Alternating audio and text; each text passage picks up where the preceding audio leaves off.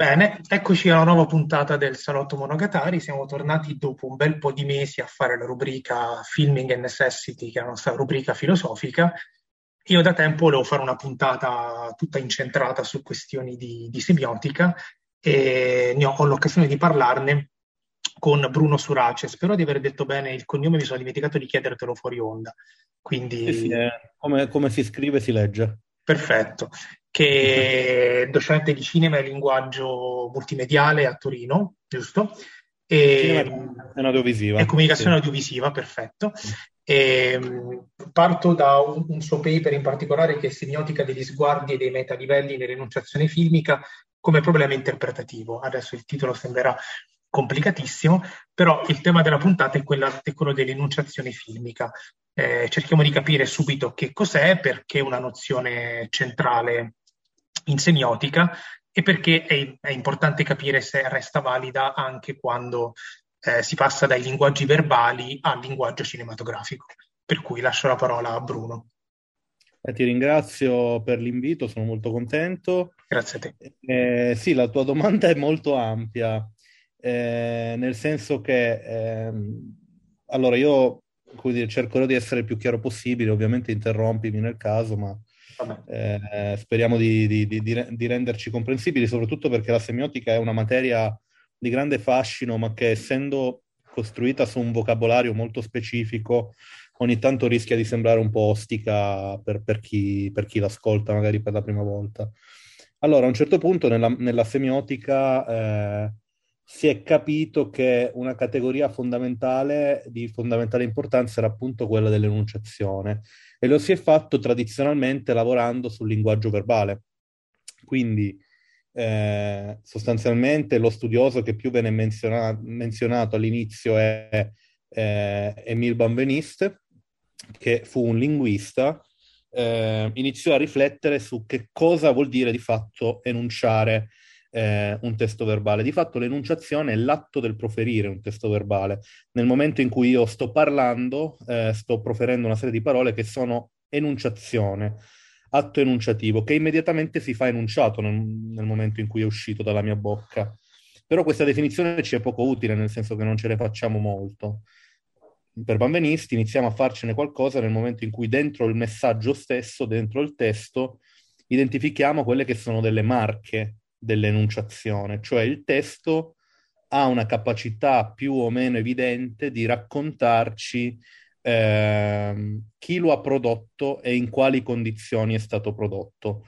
Questo è un po' il principio della, del, dell'approccio semiotico all'enunciazione, per cui eh, se io ti mando un, un WhatsApp con scritto eh, ciao sono qui, dentro quel brevissimo messaggio che noi consideriamo già un testo, ci sono alcuni indicatori verbali specifici che ti raccontano qualche cosa su chi ha prodotto quel messaggio. C'è l'utilizzo di un pronome specifico che è io, quindi questo messaggio parla in prima persona, c'è, lo, c'è l'utilizzo di un avverbio di, di, luogo che è qui, che, ci, che ti dice, eh, che noi chiamiamo tecnicamente un deittico, cioè è, è, un, è, qualcosa che si riferisce al contesto extralinguistico, quindi chi, asco- chi legge quel messaggio lì, eh, se non ha dei dati extralinguistici, non capirà cosa vuol dire qui. Qui dove? Sotto casa mia, eh, dall'altra parte del mondo. Ehm, il messaggio è raccontato al presente, quindi ci racconta anche di una specifica temporalità in cui è, diciamo, eh, iscritta l'enunciazione.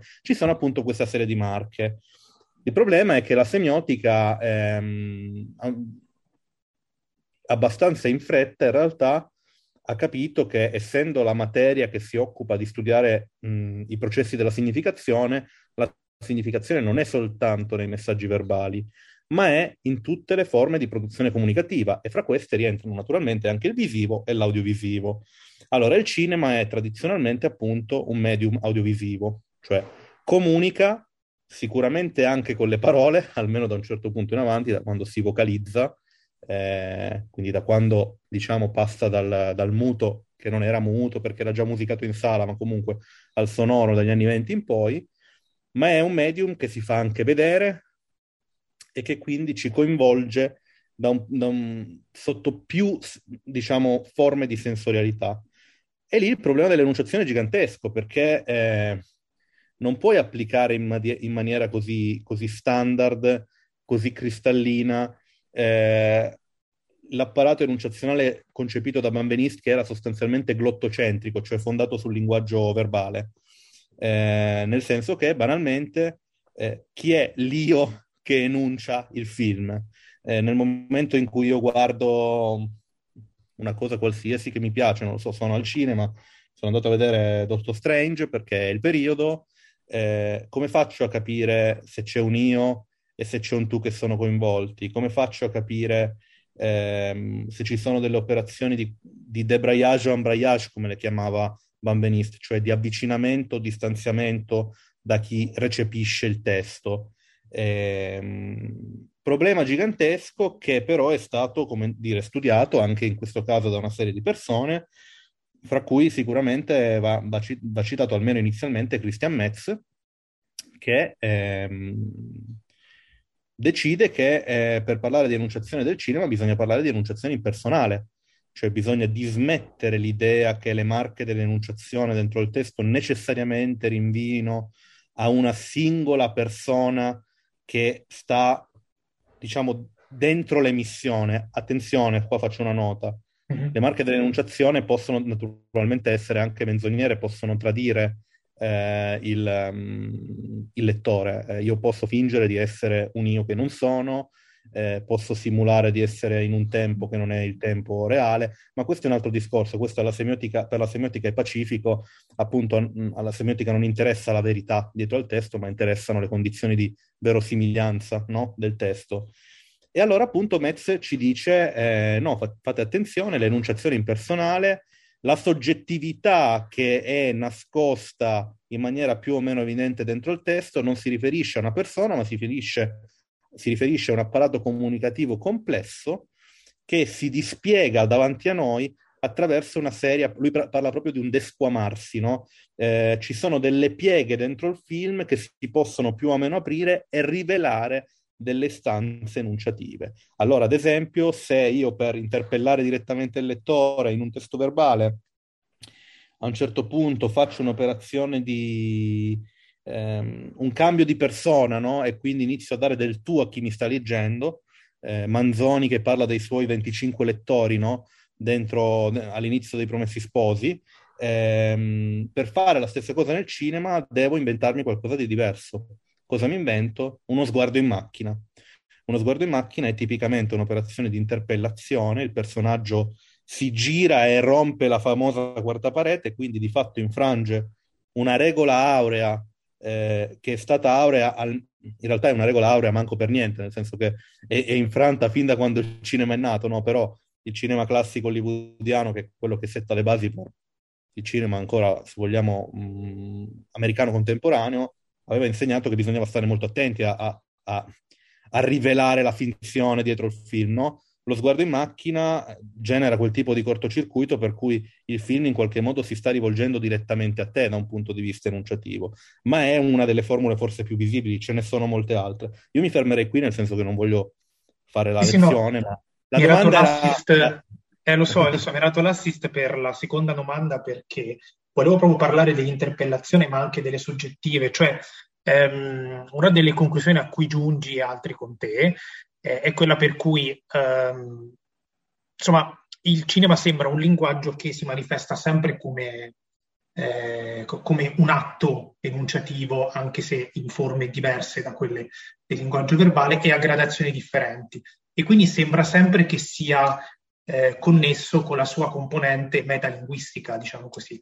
Eh, ecco, questo era il, tema che volevo lanciare, cioè eh, sia per come sono costruite le inquadrature, quindi alcuni tipi di soggettive, però soprattutto l'interpellazione, come dicevi anche tu, esiste dagli albori eh, della storia del cinema, eh, che proprio per come si manifesta il film che eh, fin da subito legato, il testo è legato al paratesto, eccetera, eccetera. Sembra che cinema e metacinema, più che in altre forme d'arte, eh, insomma, il lato linguistico e quello metalinguistico siano davvero strettamente correlate.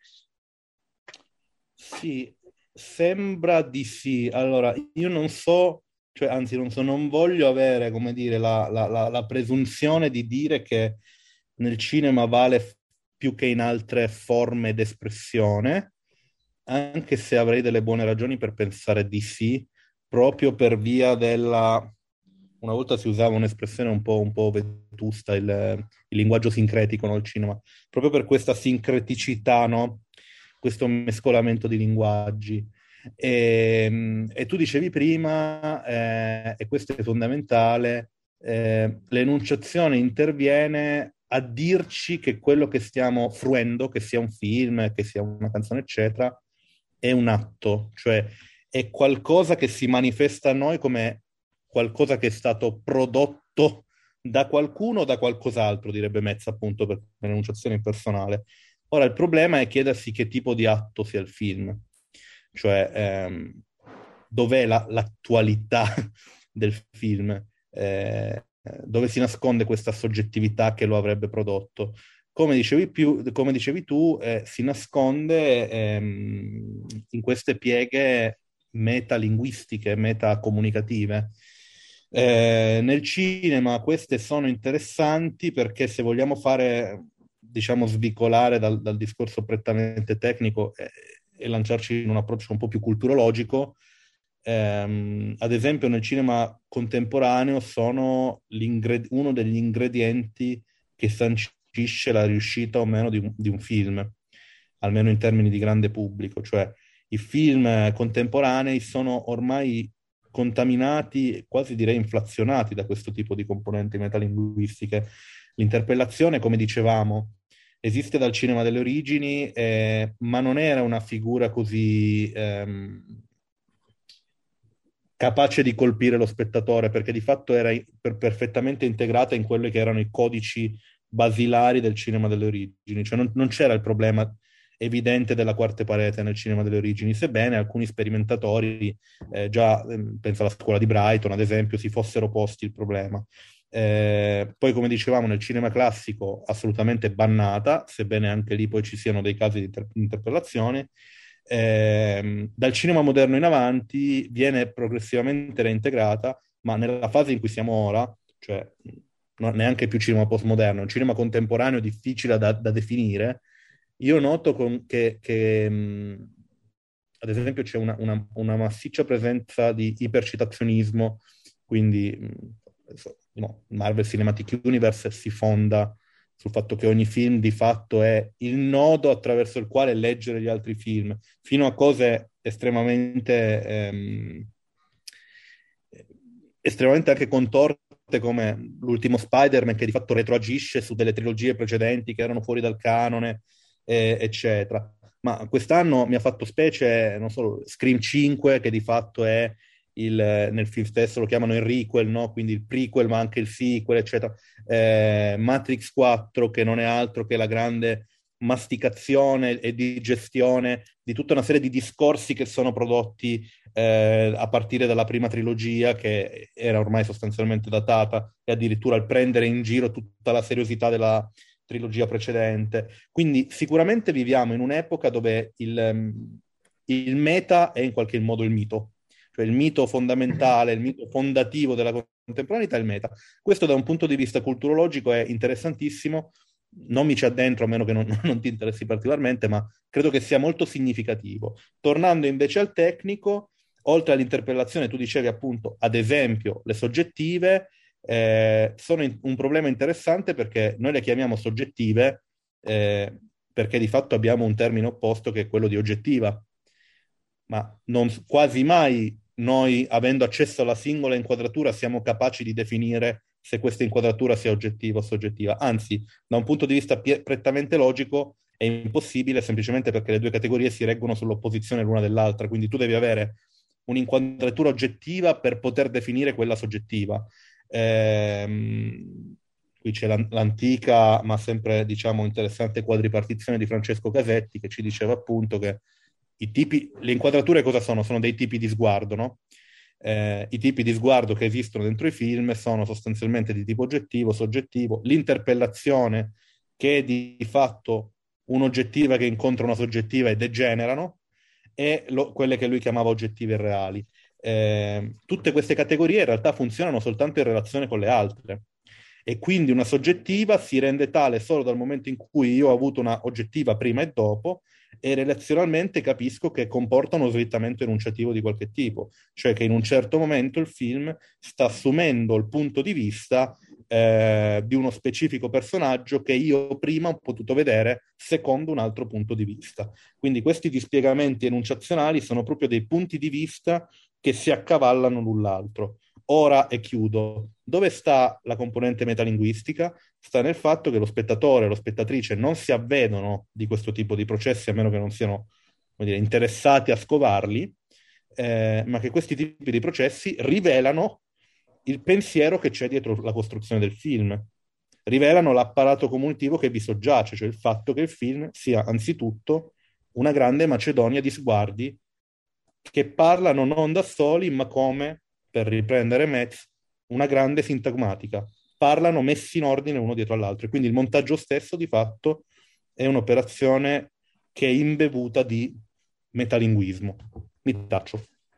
Ecco, questo è molto interessante perché eh, in effetti, come hai fatto notare tu, mh, insomma, le, la convenzione di parlare di soggettive, oggettive, o anche di interpellazioni, è molto problematica nel cinema, mi pare, visto che hai citato Metz, mi pare che era eh, Metz ad affermare, non mi ricordo in quale scritto, che fondamentalmente, ad esempio, lo spettatore di un film è sia l'enunciatore che l'enunciatario, nel senso è sia eh, sì, colui che guarda il film, però è anche identificato con lo sguardo del film, con lo sguardo della macchina da presa.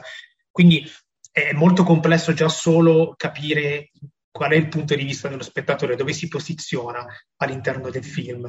E mi viene anche da dire, e questa però è un'osservazione forse da, da logico pignolo, che eh, insomma se di, diciamo che ogni quadro, ogni tipologia di inquadratura è come se cambiasse, potesse, pote, può potenzialmente cambiare il punto di vista all'interno del film. Infatti un film può avere sia oggettive che soggettive, che interpellazioni, eh, mm-hmm. che oggettive reali, eccetera eh, allora possiamo dire che eh, nel film coesistono tante soggettività oppure che non ci sono soggettività. L'esempio classico di Rashomon, in cui tu tratti un altro nel paper suo, lo strano caso di Ugo Volli e Akira Kurosawa, eh, che è un film che non è, non, non è, un film che parla di cinema, quindi non è metacinematografico nel senso etimologico, nel senso stretto. Eh. però in realtà man, cioè, mh, esibisce il film come atto, perché ci sono tante soggettività differenti e quindi è ovvio che lo spettatore percepisca eh, l'enunciazione anche se non c'è un, un unico soggetto. Mm-hmm. Sì, allora, mh, mm, sul primo punto ti direi che certo lo spettatore è in qualche modo eh, in questa grande danza degli sguardi ehm, assume una posizione contraddittoria perché è allo stesso tempo emittente e ricevente, appunto, è colui che riceve l'enunciazione, ma in qualche modo colui che la incarna. Eh, sono più recenti eh, gli studi che eh, puntano molto a questa idea della, della, della partecipazione embodied, no? incarnata, quindi, eh, ma in qualche modo gli studi sull'enunciazione avevano presagito questo tipo di direzione. Eh, nota bene che questo è uno dei motivi per i quali ehm, gli spettatori provano disagio di fronte a certi tipi, o, o al contrario provano godimento di, rispetto a certi tipi di eh, rappresentazioni filmiche. Eh, in quel saggetto che tu menzionavi prima, io parlavo ad esempio di, di Funny Games, mm. di Haneke, scegli tu se preferisci il primo o il secondo, tanto per i nostri fini sono il identici primo. da un punto di vista eh, quello, quello, del 97, eh, quello austriaco in, in, in, piena, in piena, regola. E, ehm, nel momento in cui lo spettatore viene inserito all'interno di, questo, mh, di questa fitta intelaiatura di dispiegamenti enunciativi, ehm, sostanzialmente è portato, anzi è costretto ad assumere un certo tipo di posizionamento all'interno del, del film con la narrazione, no? E allora questo tipo di posizionamento può essere piacevole o può essere spiacevole. Ehm, facciamo un esempio veramente banalissimo, cambiando film. Eh, allora, canonicamente si fa risalire eh, il, il, il neo-horror documentario, diciamo, The Blair Witch Project. Eh, siamo nel 1999, Mirik e Sanchez decidono di fare una cosa low budget, prendono una, una, una videocamerina e iniziano a fare questo filmetto che però è destinato a eh, rimanere, diciamo, negli annali perché sostanzialmente diventa quello che ex post viene definito come film seminale, cioè codifica una certa direzione stilistica, che è definita dalla camera a mano, mossa, eccetera, dove è necessariamente incorporata una soggettività. Quella camera a mano va tenuta in mano e ci deve essere qualcuno dentro il film che la tiene in mano. Eh, a meno che non sia posizionata su un treppiede, come accade in Paranormal Activity, dove comunque presupponiamo che ci sia almeno il corpo della videocamera. Mhm. Discorso che è totalmente eluso da buona parte del cinema precedente, nel senso che a meno di non avere un, il metafilm di Fellini, dove appunto c'è la camera che ti dice nella narrazione l'occhio del regista o della camera stessa, lo sguardo che ti è dato è uno sguardo che proviene in qualche modo dal nulla, mentre lo sguardo di questi film è uno sguardo che ha una sua corporeità e una sua aggentività eh, dentro il film. Eh, cosa succede in questi film? Reazione molto tipica, le persone dicono o dicevano, perché ormai parliamo anche in questo caso volendo di vecchiume, ehm, mi viene da vomitare a guardarlo.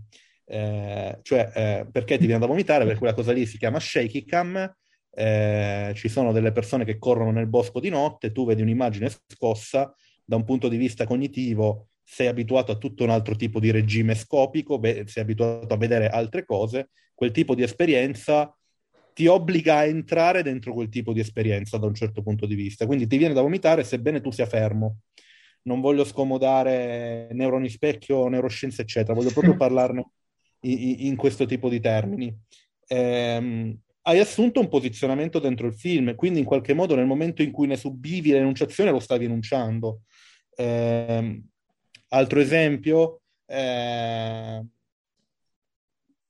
qui appunto ci sarebbe da scomodare un dis- anche un, un, discorso neuroscientifico, ma non, non, è il mio campo. Comunque eh, il motivo per cui noi empatizzi- empatizziamo guardando i film, eccetera, sicuramente ha a che fare con, le, con, il modo in cui è costruito l'aspetto narrativo dei film, ma ha molto a che fare con la, il modo formale in cui è costruito il film, quindi la dimensione enunciativa, ehm, il montaggio serrato, il crescendo musicale, sono tutti elementi che noi co-enunciamo o, se vogliamo essere echiani, richiedono una forte cooperazione interpretativa per funzionare, cioè per non essere neutralizzati dalla loro stessa stupidità. Mm. Questo tipo di operazioni, se non sono cognitivamente attivate dalla nostra interpretazione, sono operazioni inutili, no? Su invece, e, e proseguendo su questa linea, su Ugo Volli e Kurosawa, eh, tu dicevi prima, non è un film strettamente metacinematografico, ovviamente è un film d'epoca siamo nell'antica Tokyo che si chiamava Edo, il cinema non esisteva, quindi da un punto di vista, dire, etimologico ha poco senso, però in realtà è un film che riflette di nuovo sulle prospettive, sul modo in cui noi ehm, guardiamo il mondo e sul fatto che la nostra presa sul mondo sia definita dagli sguardi, più che da ogni altra cosa in realtà.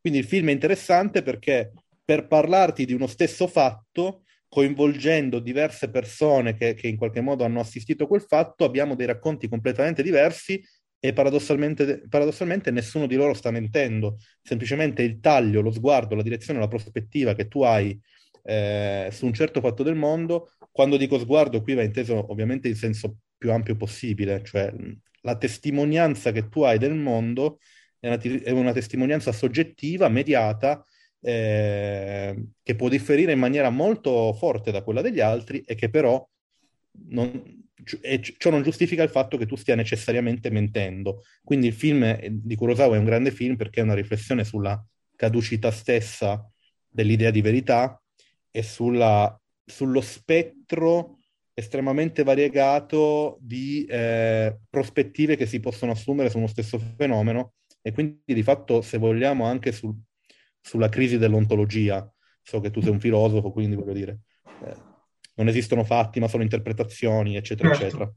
No, ma Rashomon è interessante anche perché um, il fatto è che queste verità differenti non è che vengono semplicemente raccontate, essendo un film noi le vediamo e siccome, e questo sarebbe un discorso a parte, tendiamo ad associare il cinema alla cosa più vicina al, al linguaggio delle cose, dico tra virgolette una cosa molto pasoliniana, però anche se semioticamente non è correttissimo, però comunque a livello intuitivo tendiamo ad associarle, è come se noi vedessimo mh, tutti, tutte versioni che sono assolutamente accadute e credibili e quindi diventa anche una riflessione sull'immagine. Su... Certo, certo sì, eh, perché le immagini hanno, spesso mentendo, una, una componente forte di indessicalità, diremmo tecnicamente, cioè ci danno, io sta passando un aereo sopra di me, quindi spero non ci siano disturbi,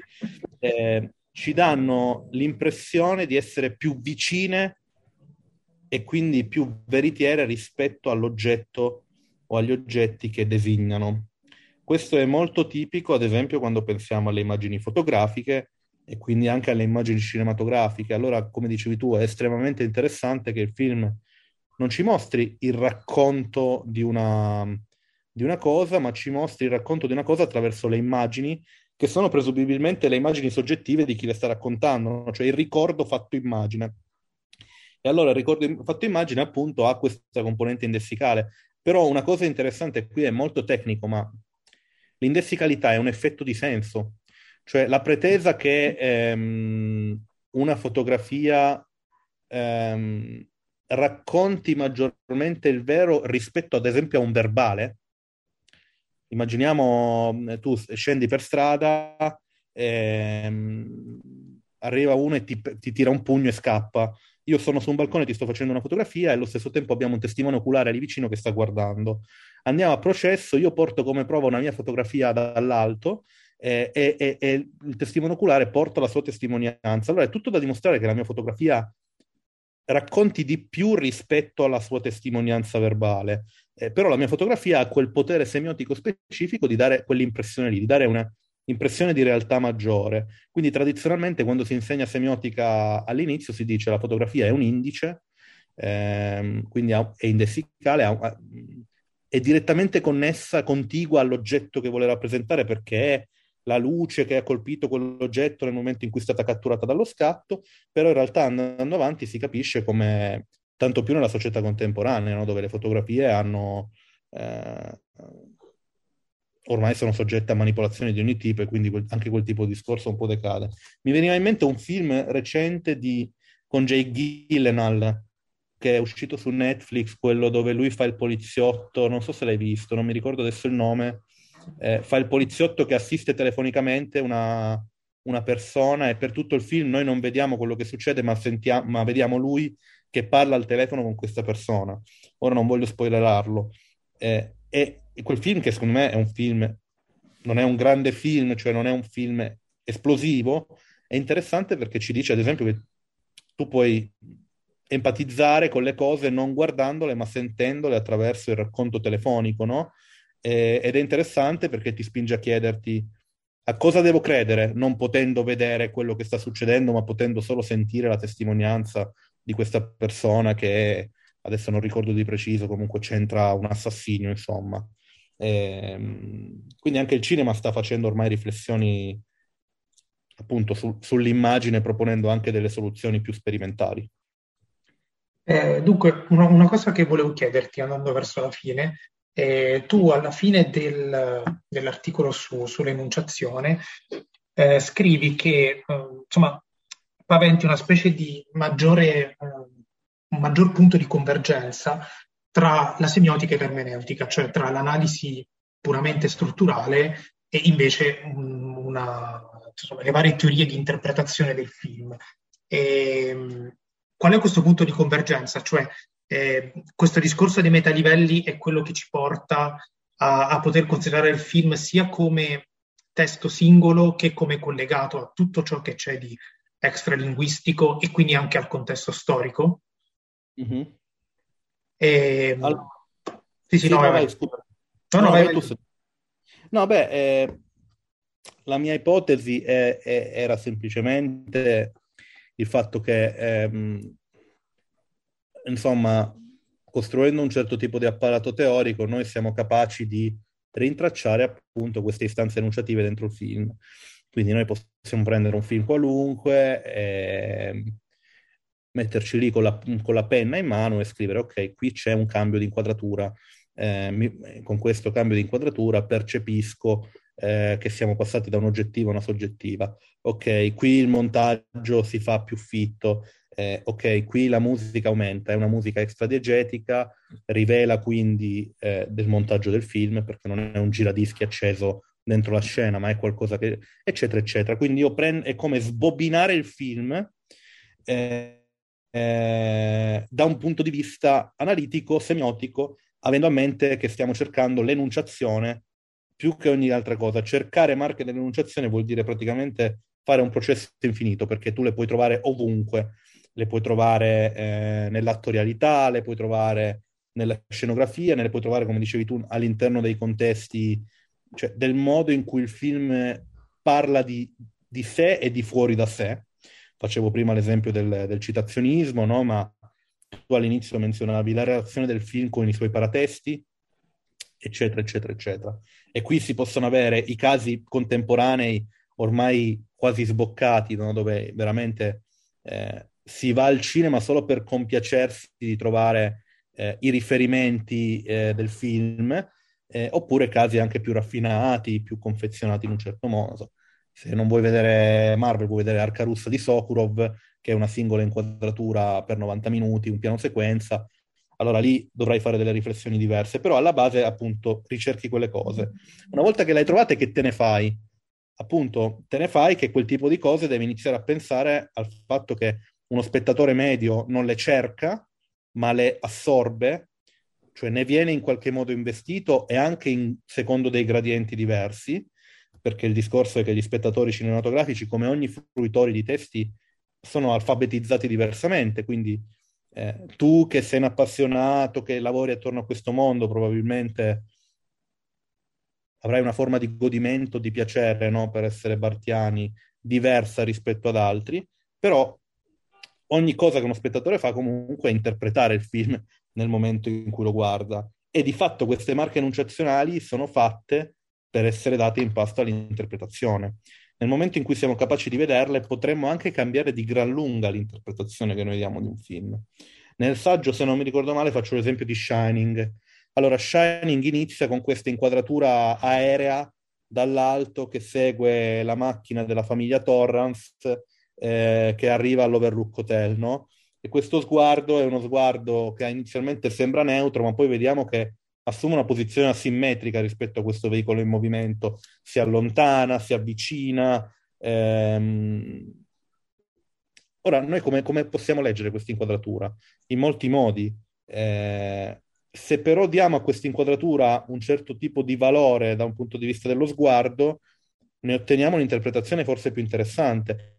L'interpretazione banale di questa inquadratura è che è un'inquadratura iniziale di un film che serve a contestualizzare da un punto di vista scenografico eh, l'isolamento dell'Overlook Hotel. E quindi i tit- durante i titoli di testa noi abbiamo un'inquadratura dall'alto che ci dà la possibilità di avere un campo lungo eh, e quindi è un'inquadratura funzionale a quel tipo di cosa. Se però iniziamo a riflettere su quell'inquadratura, identifichiamo quell'inquadratura come uno sguardo che fa delle cose, che agisce, lo possiamo leggere già come un, un, un segno preventivo di, una, di, un qualche tipo di entità che sta guardando i nostri protagonisti, no? Una forma, se vogliamo, di super sguardo, mi sembra che avevo scritto qualcosa del genere, poi mm-hmm. mi si ricorda. Ehm, cioè, iniziamo a dire che quel tipo di operazione enunciazionale non è casuale, ma è funzionale a un certo tipo di significato. Come decidiamo qual è il tipo di significato? Ovviamente ce ne saranno alcuni plausibili, alcuni, alcuni meno plausibili. Eh, il problema dell'interpretazione è gigantesco. 1990 Umberto Eco scrive i limiti dell'interpretazione. Eh, lo decidiamo affinandoci alla comunità di interpreti e provando a sottoporre alla comunità di interpreti questa interpretazione, quindi banalmente cercando su internet e vedendo se ci sono interpretazioni che sono vicine alla mia. Se non ci sono, provando a scriverla io e vedere se qualcuno la contrasta o meno, se la giudica eh, non valida o meno. E poi usando quello che secondo me è un principio fondamentale, che è quello che si chiama principio di carità ermeneutica, per cui eh, se il testo può dire una serie di cose, è lecito che io inter- inter- interpreti il testo come se le stesse dicendo.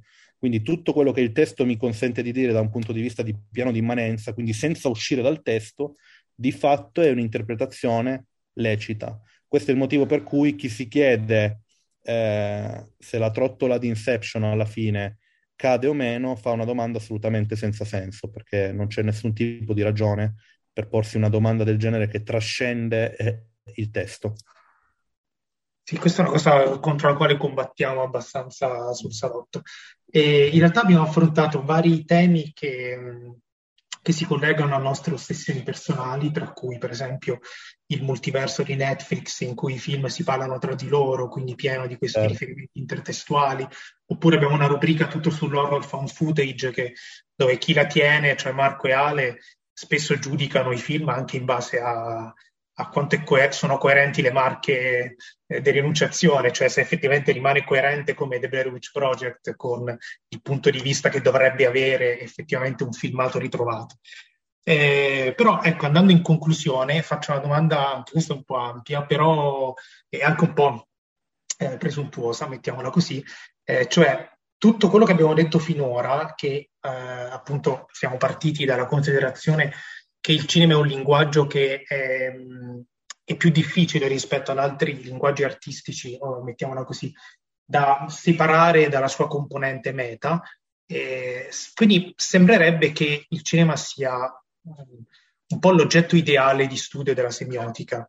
Eh, e quindi un po' la domanda è sui rapporti tra cinema e semiotica, perché è un qualcosa di altalenante da quello che vedo io, però potrebbe avere un suo statuto privilegiato il cinema rispetto agli altri oggetti di, di discorso della disciplina. Sì, allora io credo che il cinema e la semiotica siano eh, dei vecchi amanti eh, che ogni tanto si incontrano, hanno una notte di fuoco assieme e però poi alla fine, il mattino dopo, uno dei due esce di casa senza farsi sentire. Eh, perché sì, eh, e però poi a un certo punto ritorna un po' quella pulsione, si risentono di nuovo e si rivedono, ma, ma va avanti così. Eh, questo è un problema grosso. Eh, allora, seriamente, eh, dagli anni 60 in avanti, cioè dal momento in cui la semiotica europea, mh, lo strutturalismo mh, vivono eh, una grande fase di ribalta, eh, immediatamente o quasi subito la semiotica si accorge che deve andare a parlare sul cinema, perché è una disciplina che vuole studiare i processi di comunicazione e che non è capace di afferrare pienamente il più grande e più popolare medium di massa, creatore di immaginari del Novecento, vuol dire che ha dei problemi. E quindi di fatto lo fa, studia il cinema. Eh, lo studia Umberto Eco nella struttura assente, che di fatto sono le prove tecniche del Trattato di Semiotica Generale, parla di cinema. Eh, e, e, e, buona parte degli studiosi e delle studiose che eh, co- formano la teoria critica del cinema tradizionale che si studia oggi nei manuali, di fatto ha una, una costruzione metodologica semiotica alle spalle. Questo perché la semiotica si pone di fatto come un metalinguaggio, come una metodologia. È vero anche che a un certo punto qualche cosa si rompe, non so dirti precisamente quando, ma direi forse con il post-strutturalismo, direi forse con l'emersione di altri interessi e di altri approcci, penso, non lo so, a Deleuze eh, ehm, pen- e, e, quindi al suo lavoro importantissimo sul cinema. Eh, la semiotica del cinema, che è un'espressione che secondo me è, è, è poco sensata, perché il discorso è un discorso secondo me di semiotica generale, a prescindere, vive un, un decalage profondo. Oggi siamo in una fase in cui da un lato abbiamo un'esplosione profonda del, de, degli audiovisivi, eh, ormai, ormai, incontrovertibile, eh, dall'altro abbiamo molti bravissimi semiotici e semiotiche che, che, ci lavorano, ma ancora oggi dire che si fa semiotica del cinema vuol dire in qualche modo eh, ad esempio, non voglio dire inimicarsi, ma comunque rend- darsi, rendersi polverosi davanti, davanti a, alla comunità di studiosi di cinema più ampia che considera la semiotica rimasta ferma a quello che erano gli anni 60 e 70. In realtà non è così. Ehm, in realtà molti passi avanti sono stati fatti anche abbracciando altre prospettive, dicevo prima quella neuroscientifica che non è questo il, il luogo, ma si incontra con quella della semiotica dell'enunciazione in dei punti e, e, stiamo proprio parlando di cose di questi giorni, cioè di cose che vengono molto studiate. E, ehm, e poi una cosa che vorrei dire è che anche se, mh, anche se la semiotica, cioè il discorso è chiunque faccia semiotica a un certo punto ti parlerà di un film. Questo è inevitabile. A un certo punto un film ricorrerà nei suoi esempi, ehm, sarà un caso di studio, verrà usato come ponte per fare un certo tipo di argomentazione. Di fatto perché il film io credo sia l'oggetto totemico della semiotica alla fine della fiera, sebbene come sappiamo la disciplina nasca in seno alla linguistica in Europa e alla logica e alla filosofia più in generale ehm, negli Stati Uniti e quindi diciamo che ecco, semiotica e cinema sono separati in casa, ma ancora secondo me c'è spazio per, per, perché ci sia del sano amore. Bene, sono, sono d'accordo. Eh, benissimo, abbiamo finito, quindi ti ringrazio davvero tanto per la partecipazione e magari ci sentiamo per altre puntate. Io per esempio prima o poi vorrei farne una tutta incentrata sul metacinema e adesso vediamo prima o poi se si riesce a organizzare. Per cui Buon grazie. Grazie, grazie a te, grazie a voi. Ovviamente anche il, il found footage eh, interessa moltissimo, quindi sarò, sarò, contento di ascoltare. Ti dico una cosa in conclusione. Sì, sì. Eh, avevo scritto un po' di anni fa un saggio in inglese eh, dedicato proprio alla, alla, alla, videocamera nel found footage, perché la cosa oh, interessante... Wow. Sì, sì, perché la cosa interessante del found footage è che, di quello horror di cui stiamo parlando, no?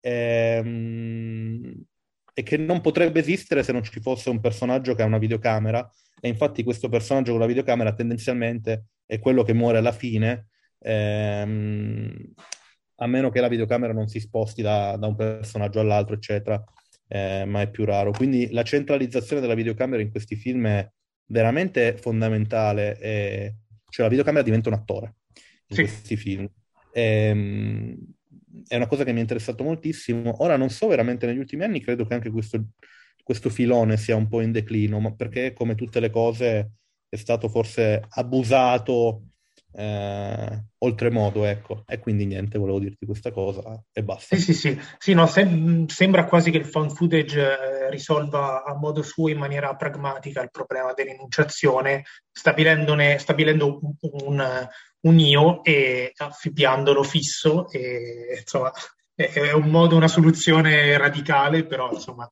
eh, teoricamente molto interessante.